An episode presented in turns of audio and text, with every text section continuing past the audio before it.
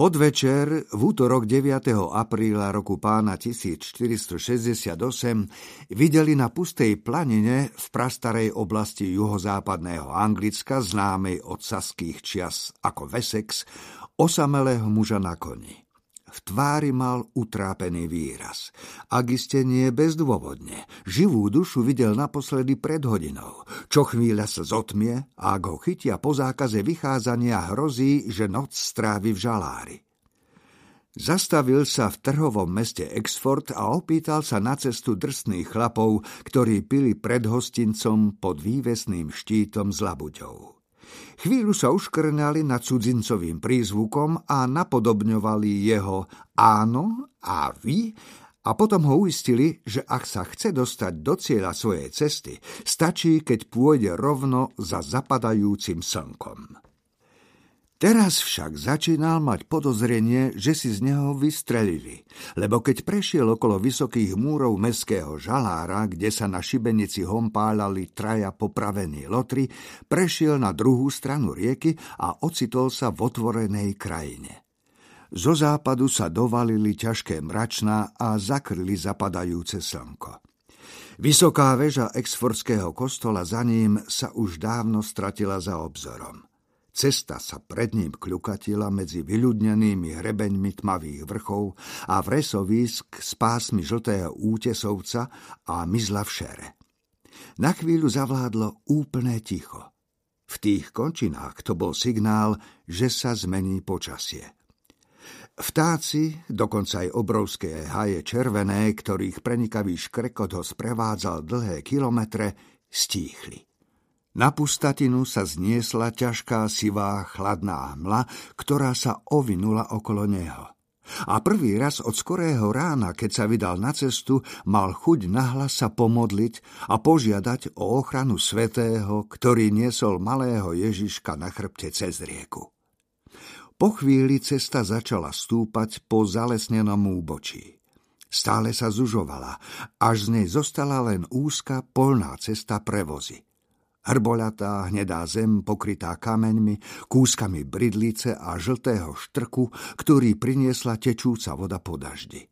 Zo strmých brehov rieky stúpala vôňa bylín, plúcnika, medovky, cesnačky a konáre prevísali tak nízko, až sa musel prikrčiť a chrániť sa rukou, no uvoľnil tým len ďalšie spršky studenej vody, ktoré mu padali na hlavu a ruky. Čo si zaškriekalo a v šere akoby zažiaril smaragd. Srdce mu skákalo až v krku. No bol to len obyčajný papagáj. Z úľavou zavrel oči. Keď ich znovu otvoril, zbadal pred sebou čosi hnedé. V prvej chvíli si myslel, že je to spadnutý strom. Utrel si rukávom tvár a predklonil sa v sedle. Chlap, oblečený v kutni ako mních, tlačil pred sebou káru. Bok s vami, zakričal na ňo a popchol koňa. Som tu cudzí. Chlap potlačil ešte silnejšie, robil sa, že nepočuje, takže musel prejsť okolo neho. Tento raz sa postavil pred neho a zatarasil úzku cestu. Všimol si, že kára je naložená vlnou. Uvoľnil si motu z kapucne. Nechcem vám ublížiť. Volám sa Christopher Fairfax.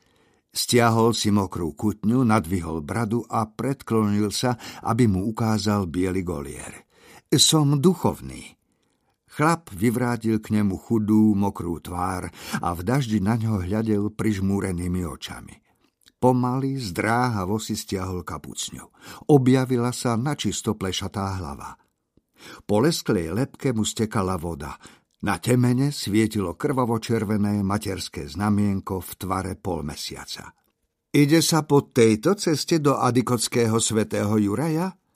Chlap sa poškrabal po znamienku a stiahol obrvy, ako by tu ho rozmýšľal. Napokon povedal.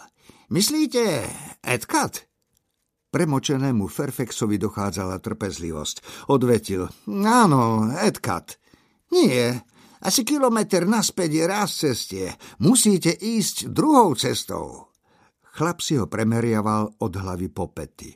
Na tvári sa mu myhol znalecký výraz, lišiacký výraz, ako by hodnotil zviera na trhu. Na kniaza ste primladí. A predsa dosť starý. Fairfax sa silene usmiel a uklonil sa. Pokoj s vami. Pritehol úzdu a otočil starú sivú kobilu naspäť. Opatrne ju viedol po rozbahnenej úzkej ceste, kým nenašiel ráz cestie. Cudzí by ho určite prehliadol, keby ho na niekto neupozornil. Takže tí darebáci v Exforde ho naozaj chceli zmiasť. Keby vedeli, že je kňaz, nikdy by sa niečo také neopovážili urobiť. Mal by to povedať miestnym šerifom. Áno, cestou domov to aj urobí. Veď tí tupí bezočiví si uvidia, čo je zákon. Žalár, pokuta deň v klade, v ktorej ich ľudia budú ohadzovať kameňmi a výkalmi. Druhá cesta bola ešte strmšia. Po oboch stranách stáli prastaré stromiská. Nakláňali sa k sebe, ako by sa iba niekoľko metrov nad jeho hlavou radili. Cez lístie a poprepletané konáre nepreniklo žiadne svetlo. V tom vlhkom tuneli sa zdalo, že je noc.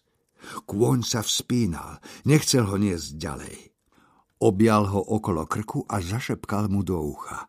No tak, mej! No kobylka bola mrzutá, vekom tvrdohlavá, skôr mulica než kôň. Nakoniec musel zosadnúť a viezť ju. Peši sa cítil ešte zraniteľnejší. V mešci mal 20 libier na výdavky. Dekan mu ich predošlý večer odrátal presne do haliera a nejedného pocestného zavraždili aj pre oveľa menšiu sumu. Ťahal úzdu, čižmi sa mu v blate šmíkali. Ach, to je teda nepodarený žart, pomyslel si trpko. Biskup sa síce smial málo kedy, ale to neznamenalo, že mu chýbal zmysel pre humor. Poslať chlapa na 50-kilometrovú cestu na hranice diecézy na uťahanej kobile?